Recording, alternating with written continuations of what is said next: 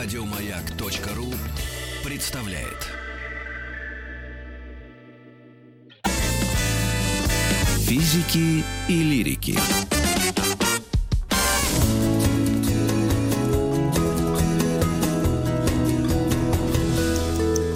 Сто минут о... сто минут о комиксах. Да. И сегодня третья часть нашего цикла «Американские комиксы». Мы говорили уже о японских, о европейских, французско-бельгийских. И сегодня это американцы, которые ну, занимают большое место в истории это, этого жанра. Андрей Огромное. Дроздов. В гостях у нас Андрей Дроздов. Неоднократно был у нас, рассказывал много про комиксы. Знает все, не только про американские, и вообще про комиксы на планете. Художник-иллюстратор, коллекционер комиксов, сотрудник ЦБС ЗАО библиотеки номер сто девяносто семь имени Анны Ахматовой. Совершенно так. Мы, ну, проследив э, историю комиксов от самых первых и от э, самых ранних, и э, дойдя до уже э, разных континентов, поняли, что часто это зависело от чуть ли не экономической ситуации в стране и от военных действий, от мира, от, св- от свободы людей э, на там, отдых и, э, или на образование. То есть это все как-то связано ну, непосредственно с какой-то вот повесткой человеческой жизни, эти комиксы. Совершенно верно. Более того, комиксы... Знаете, первые комиксы в Америке публиковались в таблоидах. То есть, а что такое таблоиды? Это журналы, которые призваны отвлечь народ населения от исконных проблем, от истинных проблем. Впервые Го... публиковали сразу когда? В конце девятнадцатого века, в начале двадцатого. То есть это тысяча восемьсот девяностые, тысяча девятисотые там, мах- махровые года. Да, и это в Европе уже были комиксы? А, и в Европе были, и в Америке были, и в России были, более того. И ага. в Японии, соответственно? Нет. Это манга? Нет, манга появилась в Японии после Второй мировой войны. О. Да? Так, хм. уже вырисовывается Уточним. Картинка. А, да, поговорим. Да, и вот мы уже про Европу поговорили, про Японию поговорили. Так все-таки в Японии, ой, то есть в Европе родились комиксы или в Америке? Идея графического романа появилась, по-моему, в Швейцарии, Август Опфер. Значит, сама идея регулярности появления персонажа в периодике появилась во Франции. Так. «Господин пианист» это, по-моему, назывался комикс, но он не был реализован. И, конечно же, именно вот эта серийность, что и связывает комиксы с комиксами, да, mm. появилась в Америке. Mm. Именно американцы реализовали вот эту вот серийность, регулярность появления персонажей на страницах любимых изданий, регулярное появление любимых героев в той или иной газете, в таблоидах, которые призваны были для чего? Чтобы от, отключить людей от проблем, которые их сейчас преследуют. Развлекать, веселить, э, хохмить и юморить, угу. не задумываясь о том, что э, нечего есть. Так, а, значит, и, насколько я понимаю, коли уж это Америка, то, угу. когда мы говорим о комиксах, рядом сразу появляется слово «бизнес». Совершенно. И супергерои? Нет. Супергерои в Америке появились в тридцать седьмом году. До тридцать седьмого года Америка была переполнена персонажами комиксов различными. Нервинет, это и Хэппи Хулиган, это и Кацаньямер Кидс, это Чарли Чаплин, опять же таки, О. в комиксах. Да, он выпускал комиксы по мотивам собственных приключений. А бизнес был сразу? Чарли Чаплин вообще про бизнес изначально. Да? То есть Чарли Чаплин не делал ничего, чтобы не... впустую, просто так. Это довольно-таки был прижимистый человек, бизнесмен во плоти. Это и Уолт Дисней, который сделал комикс популярным во всем мире, впервые в истории. Если раньше комикс продавать там-там-там, то тут американский комикс Микки Маус, тысяча... в каком-то двадцать восьмом году мультик вышел, а буквально через два-три года выходит комикс Микки Маус. И этот комикс продается во всем мире, переведен на все возможные языки, на французский, итальянский, хорватский и так далее и тому подобное. И это до появления супергероев. Комиксы уже тогда завоевали, уже тогда снимались фильмы по, по, по, геро... по, по, по историям из этих комиксов. Mm-hmm. Это не были супергерои, это были простые приключения простых людей. Комиксы из жизни людей, обитателей трущоб, знаете, из жизни людей, которые вот живут где-то там. Это и Элла Золушка, это и вот Скипи. Ребята, девушки, молодые люди, и не только, которые вот окунулись с головой, я бы так сказал, в проблемы Америки в Великой депрессии, в кризисной Америке. Тогда как эволюционировали комиксы американские? Вот как раз от депрессии и до наших дней. Нам нужно уложиться в этот час, да. чтобы угу. все это Смотрите. объять. А, вот комиксы выпускались в формате стрипов. Это вот. сборник, тысяча девятьсот десятый год. Давайте, так как мы на радио, я попытаюсь описать. Да. У меня в руках э, такой черно-белый комикс, хорошо нарисованный. Похож на перекидной альбом. Перекидной альбом. Календарь. Да, и вот можно я буду сравнивать это с карикатурами Битструпа, нет? Не похоже? Можно, конечно. Битструп как... Вы знаете, в истории комиксов, как и в любой истории, мы живем в монокультурном мире, где нет ничего нового. Все повторяется, все нанизано на единую ниточку. Вы знаете, в Британии во время Первой мировой войны был такой плакат. Ты записался, ты нужен Британии. Такой пальцем угу. тычет тебя да, солдат. Да, да. В России появился плакат «Ты записался в добровольцы» да. господина Мура, а в Америке был такой же плакат «Ты нужен США, дядя Сэм». Дядя Сэм и такой же плакат. Знаете, одно и то же. Они друг друга повторяли, они видели друг друга в тех или иных журналах и рисовали. Ну, надо два слова сказать о Херлуфе Битструпе. Это один из очень редких иллюстраторов, датских художников, который был переведен и издан в Советском Союзе. Все дело. По- да. Потому что нам его показали, разрешили, и мы его знали как культурные в... воспитанные люди. Дело в том, что Битструп был коммунистом. Mm. Только поэтому. Как и Пиф, Пиф и Игоркулес публиковали в Советском Союзе только потому, что журнал Пиф выпускался при поддержке коммунистической партии Франции. Ну да, просто Саша вспомнил его фамилию, но мы-то знаем наше да, поколение. Да, потому что нам надо слушателям объяснить, на что похоже то, что я держу в руках. А я держу в руках что, Андрей? Скажи, а, это сборник стрип-комиксов господина Фишера, который публиковался в газетах. Потом Фишер объединил это все в единой книжке. Вот, вот в такой книжке выпустили. Сборник, это сам... да, да, сам достаточно толстый. Сколько да. здесь страниц? Тут страниц, наверное, сорок, нет? Больше. Даже больше? Больше. Знаете, это как раз-таки вот эволюция комикса. Американцы выпускают свои комиксы в формате синглов, журналов тоненьких, а затем, если он популярный, они объединяют эти все синглы в единый альманах, в большую книжку. Это вот такой mm-hmm. яркий пример. Сейчас тоже это начало века, тысяча девятьсот десятый год. год. Да. Что а, было дальше? Дальше э, появляются все больше... А, смотрите, знаете, по поводу супергероев. Вообще американские подростки э, фанатели от фантастических приключений Флэша Гордона, Тарзана э, и других героев. А еще самым популярным супергероем в Америке был частный детектив. Угу. Это э, огромное количество частных детективов, самый популярный... Типа из них, Холмса. Типа Дика Трейси. Дик Трейси? Дик Трейси — фильм с... Ну, это какой-то преступник, нет, мафиози. Нет, это частный детектив. Нет, а, это частный детектив. Да? Фильм с Аль Пачино, с Мадонной. Шикарное так. кино. Так вот... Частные детективы были самыми... Орн Бити. Поп... Орн Бити. Спасибо огромное, да, точно.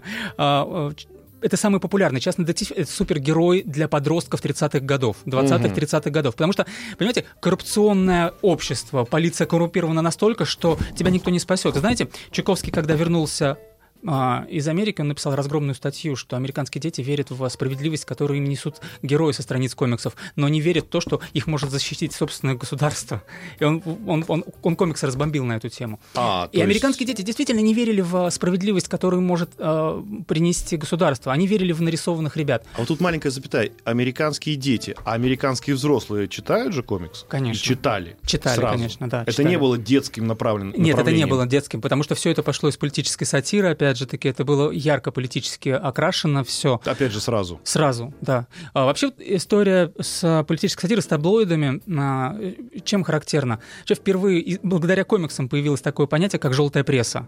Дело в том, что в таблоидах публиковался комикс... А... На желтой бумаге. Yellow Kids. Нет, Yellow Kids. Просто про... давайте быстренько вспомним, что да. в Европе-то, в Швейцарии как раз создавался комикс как а, образовательный. образовательный. Да.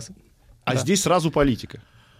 Сразу политика, да, образовательные, хотя и образовательные есть комиксы, ну, я, да, я при, по, принес показать. Yellow Kid — это такой китайский пацаненок, еще нет баблов, его тексты писались у него на ночнушке. Нет пузырей, баблов я перевожу, да, там, бабл. Где текст обычно писали. Вообще так забавно, что а, даже в, в, советской, в, в советской литографии, в советских карикатурах восемьсот четырнадцатого года появляются эти пузыри. Уже. А, да, уже. А, то есть если французы и американцы спорят, кто первый придумал комикс, то мы можем поспорить, кто первый придумал бабл. Mm. Но это карикатура, это параллельно. Параллельная история. А, ну, знаете, там одно из другого. Плакатное искусство, карикатура, комикс. Оно все, знаете, как, как клубок. Наматывается, наматывается, превращается в что-то единое. Так, значит, этот вот э, пацаненок-то. Да, Yellow Kid. А, и он же в желтой рубашке публикуется на страницах таблоидов и превращается... Таб... А таблоид о чем пишет? О том, что эта звезда забеременела от этого, это своровала у этого, это растратился ну, и прочее. Ну, как и сейчас. Дневная жигурда. Очень хорошо. Вот. И превратилась, как, знаете, имя нарицательное. Yellow Kid, таблоид, Yellow Press. Желтая пресса. Довольно забавно. И вообще в американских комиксах очень много таких вот хитросплетений, очень интересных, мощных. Там и Марвел, и Капитан. Но это рассчитано было на простых людей, да, не совсем необразованных, а вот не богатых, возможно, таких, да, так. которые будут смотреть картинки и чуть-чуть там читать буковки. началась уже война, Вторая мировая. И я, мы к тому, что мы хотим уже подойти mm-hmm. немножко к появлению супергероев. Супергерои. тридцать седьмой год. На странице газет выходит э, «Приключения Человека из стали», Супермена. Тогда он не назывался «Человек из стали». И вообще мало чем представлял того Супермена, которого мы сейчас знали. Не было и надо ни... сказать, что он появился сразу уже в достаточно конкурентной среде. Так много да. было уже персонажей. А, но не супергероев. А-а-а. Но не супергероев. А, он стал первым, чел... первым героем с приставкой «Супер». И открыл э, ящик Пандоры. Mm. И все захотели иметь героев с приставкой «Супер». Понятно. А, Турбо плюс. Да, но, но вы знаете, да, что супергерои название могут использовать только две компании, Marvel и ди си. Да. Серьезно? Забрендировали, да. Да, они поделили хотя марка. бы эту возможность. Да. На самом деле они нормально себя чувствуют, как, как, как, как две э, компании, которые производят газировку. Они вполне, себя, они вполне себя прекрасно чувствуют, просто конкурируют, выпускают совместные рекламы-ролики, акции и так далее. Поэтому и Marvel с ди си постоянно выпускают совместные какие-то коллаборации. Ну и для них в книжных новых. магазинах московских, в том числе, вы можете на одной полке увидеть: сначала идет Марвел, потом ди си. Такого раздельного брендирования, конечно. Что мы, почему вот, смотри, это вот, все? Да, вот, мне сейчас главное понять, вот ты же говорил, что би- это бизнес. Угу. То, что это будет настолько огромный прибыльный бизнес, вот именно супергерои, тогда можно было понять сразу? Нет. Вообще к комиксам относились как э, к чему-то такому, знаете, очень ем, не то чтобы емкому, а лок, лок, локально замкнутому для каких-то отдельных сообществ, mm. для гик-сообществ. Тогда появляется вот, этот, вот это вот э, понятие гик, да? Гик — это не значит человек, который там любит комиксы. Гик — это вообще человек, который увлеченный каким-то конкретным делом. Радио, ради, клуб радиотехников Радиотехник, в Советском да. Союзе. Гики. А, клуб а- а- авиамоделей, вот, а- авиаконструкторов это юных. Еще да? тяжелее. Еще ну, тяжелее, да. Не дай бог реконструктор.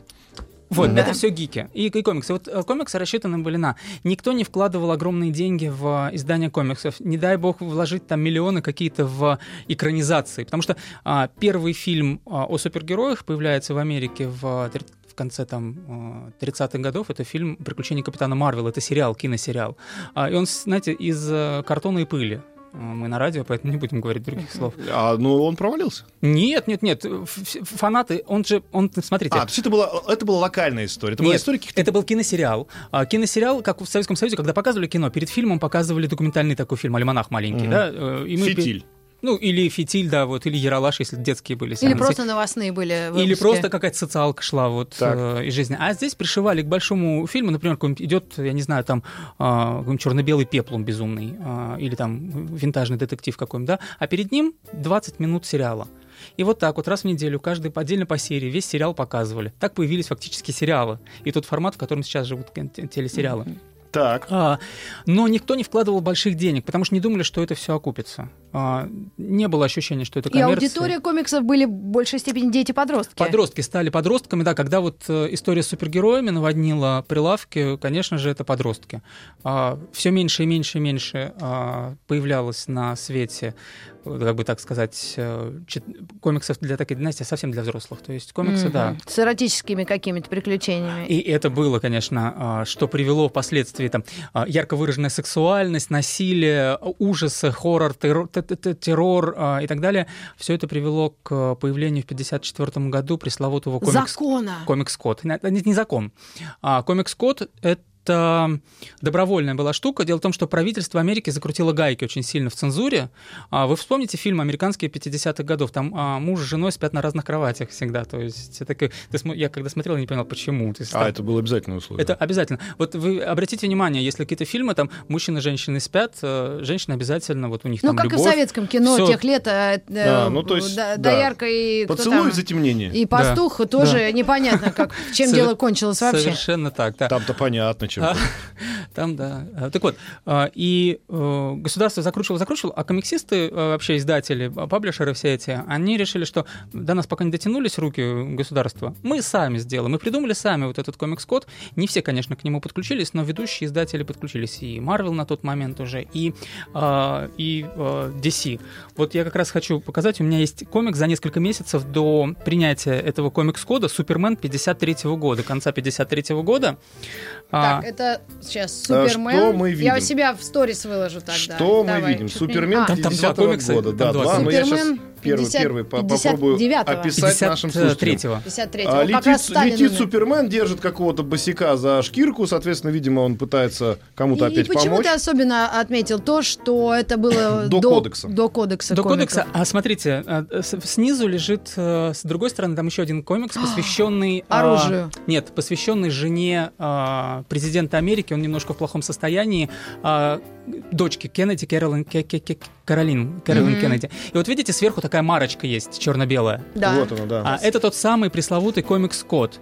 И вот э, компании комиксов об- обязывали э, все, все свои выпуски, все свои истории вот, сопровождать вот таким вот approved из серии. Mm-hmm. Потому что это, это огромное количество реклам. Многие рекламодатели, если полистать комиксы, то вы там увидите огромное количество рекламы. И реклам- рекламодатели... Э, не рисковали давать рекламу в комиксы, если там нет этого approve-кода. Потому что родители не купят, не купят этот комикс, а значит, ребенок не купит тот товар, который там рекламируют. Ну, значит, это то же самое, коммерция, как сейчас, конечно. Как а вы мы... посмотрите, какая реклама здесь. Да, на, реклама на оружия, между прочим, на последней странице. Счастливые дети, счастливые дети в комиксе, да, а это пятьдесят третий год. Дальше такого было, такое было невозможно. А, а вот поэтому я показал. Что это вот в двух словах? Это ограничение насилие, в чем? Эротика. Насилие, так. Сексуальный контекст, гипертрофированные сексуальные прелести, про мужские прелести гипертрофированной не было. Сказано, что забавно, кстати. Нельзя. А, а, значит, преступ, преступление не может оправдано быть в комиксе, а, злодей не может выдаваться как а, вызывать сочувствие, а, политики, а, полицейские и всякие органы правительства не должны изображаться как нечто негативное, нельзя употреблять хоррор, террор, а, обложки с комиксами хоррор-террор были запрещены. И скажи, как долго это действие этого кодекса действ... до сих пор действует, как я понял. Было, Нет? осуществлялось? А, знаете... Индустрии. Ну, совершенно фильм... недавно, вы помните, что совершенно недавно был какой-то закон отменен в Южных Штатах Америки, относящий, относ, относящихся к, рабовладельц... к рабовладельческому строю, да, к рабовладельцам. Только недавно. А, в две тысячи десятом году, по-моему, Марвел отказал... А, Марвел в две тысячи пятом, а ди си в две тысячи десятом. То, То есть это было фактически... очень долго. Да, это было долго. Но... Uh, уже в восьмидесятых кровь, секс, кишки, наркотики, уже появились первые герои, которые вызывали сочувствие, хотя это были злодеи. Дэдпул, Лобо и прочие Джокер. Антигерои. Дж... Вы знаете, Джокер — это отдельная история. А, Панишер, вот, который мстит, убивает за смерть своих, откровенные убийцы, такие mm-hmm. становятся героями. Это появилось раньше десятых годов. Это появилось и в конце восьмидесятых, в девяностых. Никак не повлияло. Никак совершенно. Ну, вот. Но... Уже никто его такой, знаете, суровость законов не... Ну, да. Видимо, уже тогда родители, да, или дети, как те, кто регламентировал продажу, знаете, этих комиксов. В Америке огромное движение имеют всякие родительские комитеты. Они могут реально задавить все. Профсоюзы. А, профсоюзы. Родительские комитеты именно. А, это прям а, еще знаете, страшнее. Родительские комитеты фактически бойкотировали фильм «Бэтмен возвращается», гениальный фильм Тима Бёртона, потому что им не понравилась женщина-кошка в откровенном этом костюме, прекрасная Мишель Пфайфер, и а, Дэнни ДeВито, у которого тут черное текло. Их не, им это не а, понравилось. А, он был пингвином мерзким. Да, им это не понравилось. Они сказали, что в Хэппи Мил, в Макдональдс такие игрушки не могут продаваться, перестали покупать Хэппи Мил. Хэппи Мил и Макдональдс воспрепятствовал, сказали, слушайте, либо что-то меняете, да. делаете, потому что у нас продажи падают. И поменяли, убрали Тима Бёртона, но он не снял продолжение. Вот же ж! Вот же ж, как говорят Анруи. Ну, но мы-то так. продолжение обязательно вам обеспечим об американских комиксах вообще в нашей рубрике в цикле программ Андрей... сто минут о... Андрей Дроздов с нами, оставайтесь и вы тоже. Физики и лирики.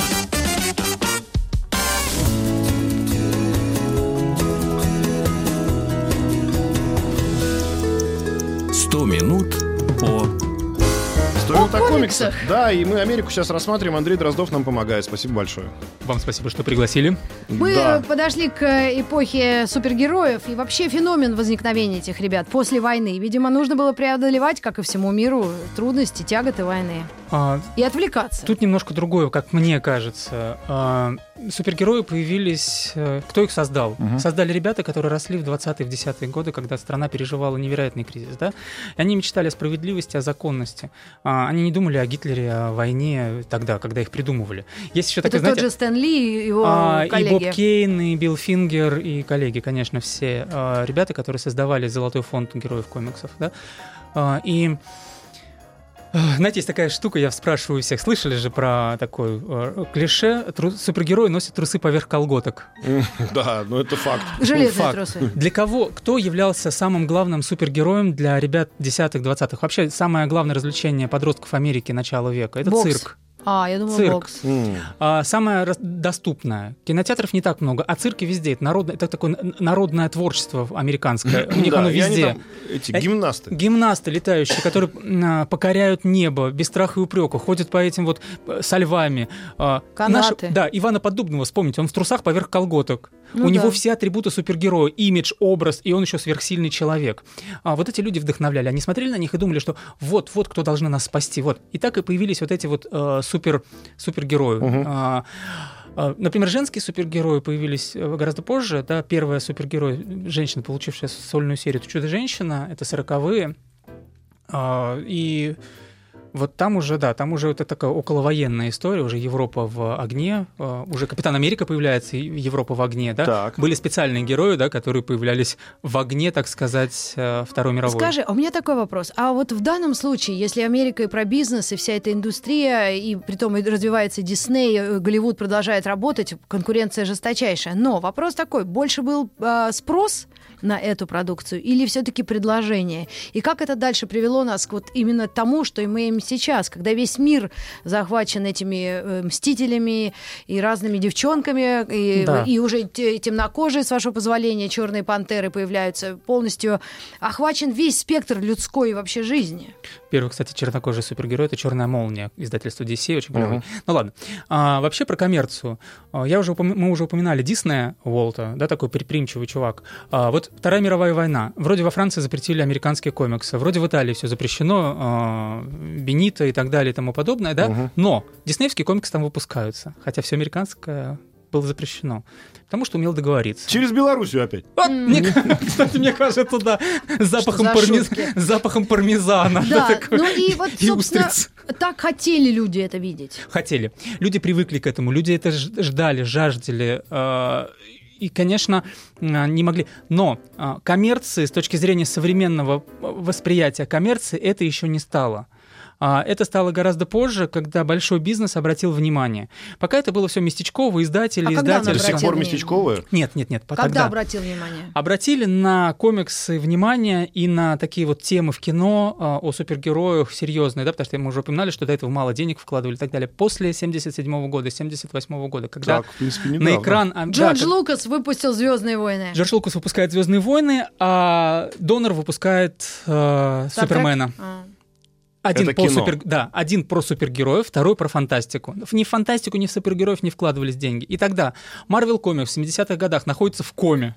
Распродал все свои активы, чтобы не быть банкротом, не банкротом. Но, но они покупают у Лукаса права на «Звездные войны» и э, выпускают комикс по мотивам фильма, а потом и сольный номер. Вот это вот как раз-таки у меня в руках комикс семьдесят седьмого года.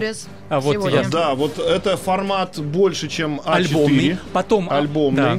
Это очень красиво, и для слушателей я говорю, что надпись, огромная надпись Star Wars, и все такое, ну, очень яркое. Мы на переднем плане видим Дарта Вейдера.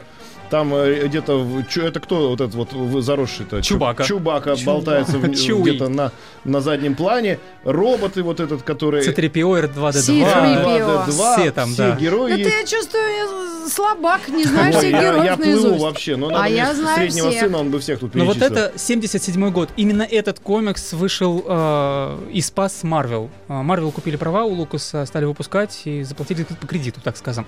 Так, и это сразу пошло уже... Но это комикс не убила.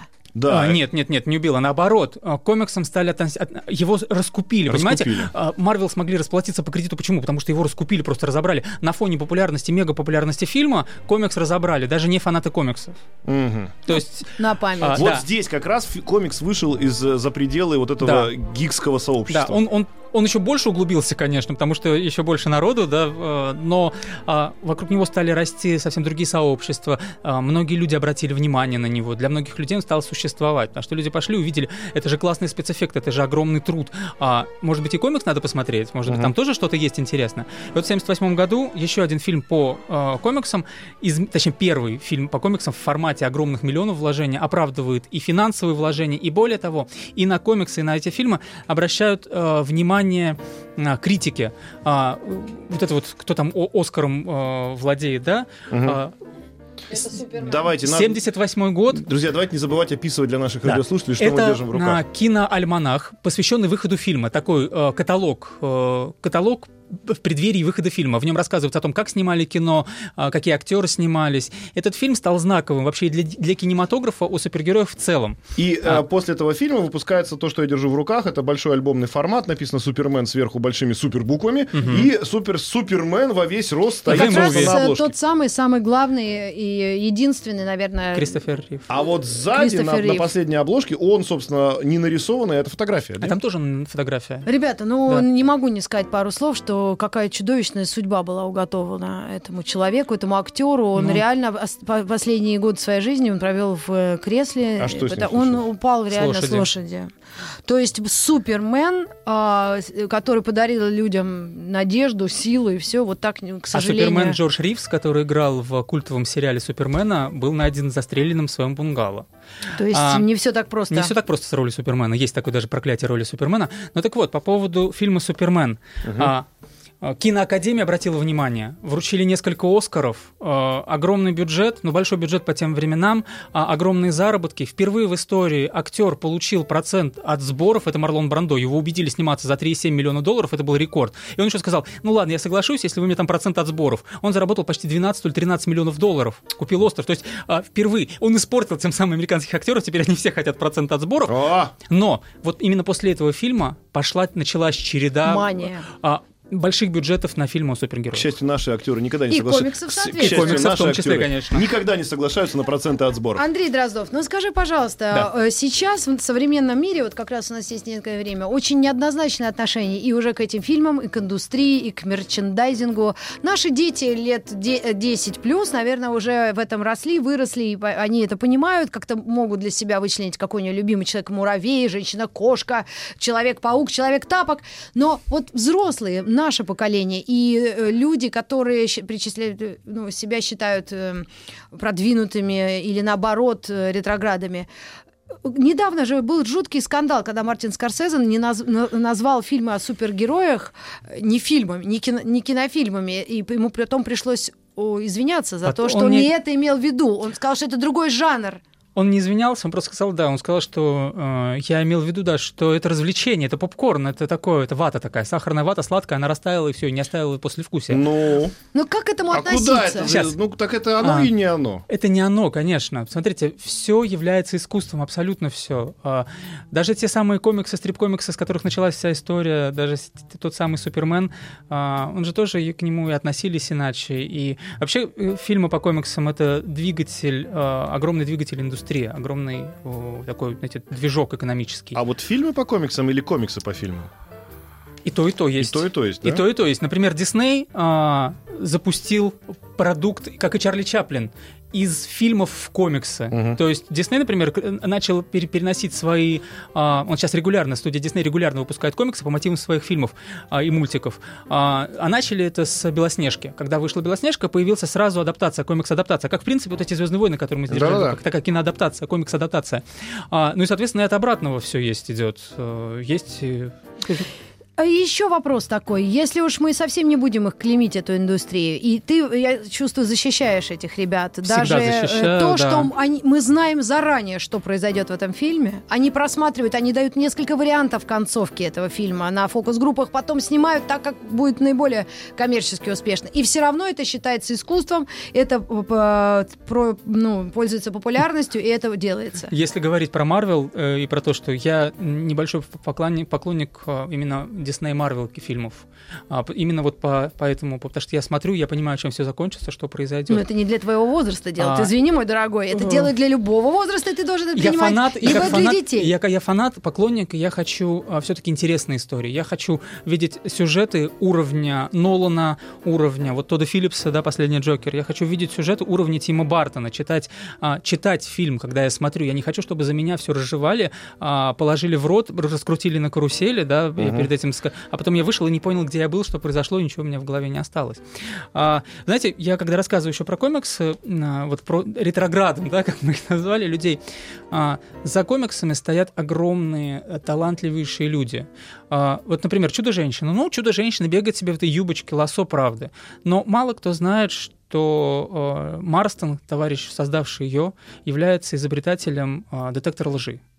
Мало кто знает, что Марстон вместе со своими женами является фактически идеологом такого понятия, как феминизм.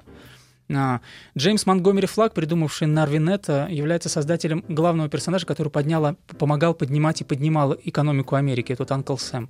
И таких людей, таких имен огромное количество. Мало кто знает, что Федерико Феллини является главным, одним из главных комиксистов Италии. Ну вот мы говорили как раз, помнишь, недавно, что как раз у нас не каждый может рисовать комиксы, да, в отличие от того, что каждый может читать рэп.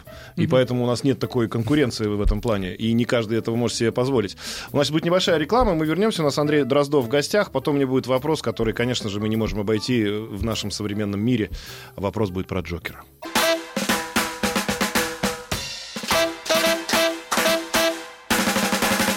Маяк.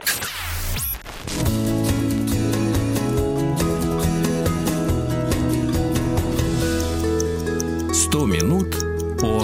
Сотрудник библиотеки Анна Андреевна. Андрей э, Дроздов у нас в гостях. Ну, я спросил про это уже. Э, давай, расскажи быстро. Ты сказал, что это вот отдельная история про Джокера. Джокера. Про Джокера. Почему да, отдельно? Племянница сказала.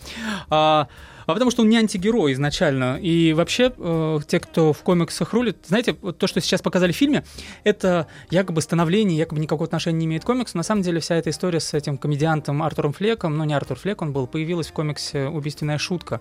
И Джокер, вот этот, этот Джокер. Это такая коллаборация многих Джокеров, многих образов. Mm. Это образы Сезара Ромеро и маски из сериала шестидесятых, и маски, в которой э, Джокер э, Леджера был в фильме Нолана. Леджер, это да. такая, вот знаете, компиляция, компиляция всего. Как вот я рассказал, клубок накатанный такой. Сейчас в современной фи- философии ди си существует три аж Джокера. Напье, который появился в фильме Тима Бёртона, вот этот вот мафиози. Mm-hmm. А, Джокер-комедиант, который появился в комиксе Алана Мура «Убийственная шутка». И Джокер такой, знаете, хаос, чистое зло, вот Джокер Хита Леджера. И сейчас они развивают эту тему, и а, сценаристы объяснят еще, пока еще не объяснили, что же такое эти три Джокера, как они появились. Зародившийся хаос зародил этих Джокеров, которые потом просто одевали маски, как последователи такие. Либо что-то другое, я не знаю, к чему это все выйдет, но... А, хочу сказать, что кино просто потрясающе. Потрясающе надо кино смотреть. Потрясающе, но оно не является вот просто чистой такой трансформацией того, что уже было в комиксах. Нет, не является. Да, ну, это, это, это творчество. Такой вопрос не можем не задать о перспективах, о развитии американского комикса. И вот эти удивительные фестивали, комик-кон, косплей, то, что люди, дети, да, тинейджеры всего мира настолько увлечены этим, что мы, взрослые, не можем не обращать на это внимания. Вот что это за новая ветвь развития культуры комикса? Это опасно. А, знаете, для нас она новая, для американцев она не новая, она появилась там, там в шестидесятых, еще в школьных залах, в спортивных, там развивали ее совершенно какие-то вот энтузиасты. энтузиасты да. Сейчас это все превратилось в огромную коммерцию. Это, это бизнес просто многомиллионный. Корпорации, кинокорпорации, кинокомпании покупают места и устраивают премьеры своих фильмов. Если ты не, не показал анонс своего фильма, ты считаешься там лузером главным и так далее. На а, комик-коне. Да. Знаете, я сейчас по ходу профи, по делу По, по профессии езжу по разным регионам, вернулся из Сургута, там был а, комикс-фестиваль, и там вот коммерции нет, он был бесплатный, но там совершенно невероятные люди, энтузиасты, создают костюмы, огромное количество людей было, а, очень супер было. Мы провели недавно фестиваль комиксов у нас в библиотеке в сентябре, по-моему. А, тоже энтузиазм художников, людей. У нас это пока а, таком, в зачаточном уровне, хотя у нас есть, конечно, большой коммерческий там, вот, фестиваль комиксов, Russia Comic Con. А у манга есть свой фестиваль? Ой, слушай, этих, даже, даже в России фестиваль японской культуры, фестиваль там корейской, конечно, проходит. У них да. фестиваль а, а, а, всяких анимешников, а, все проходит. И косплей это очень часто. Самый популярный косплей в России — это косплей на а, аниме-персонажей. Mm-hmm. Самый ну, популярный. У меня был последний тоже еще такой вопрос, поскольку у нас, это не секрет, был, же, висел железный занавес рядом, с, ну, около страны нашей, над страной, как бы там ни было, и мы много очень не знали. То есть эта культура к нам пришла после девяностых уже, да, ну, достаточно недавно относительно тех, кто вырос и рос в другой эстетике. Мы обязательно коснемся завтра истории русской карикатуры, так называемого комикса, потому что это обойти тоже невозможно. Ведь параллельно мы как-то развивались. Андрей, ты не мог бы вот перекинуть мостик туда, за этот железный занавес, и потом как эта вся история в развивалась? Россию. В Россию. А, да, мы многого не знали. Да, знаете, у нас не зна... узнали действительно в девяностых, в, такой, в, в массе своей, в конце, девяно... в конце восьмидесятых, в начале девяностых.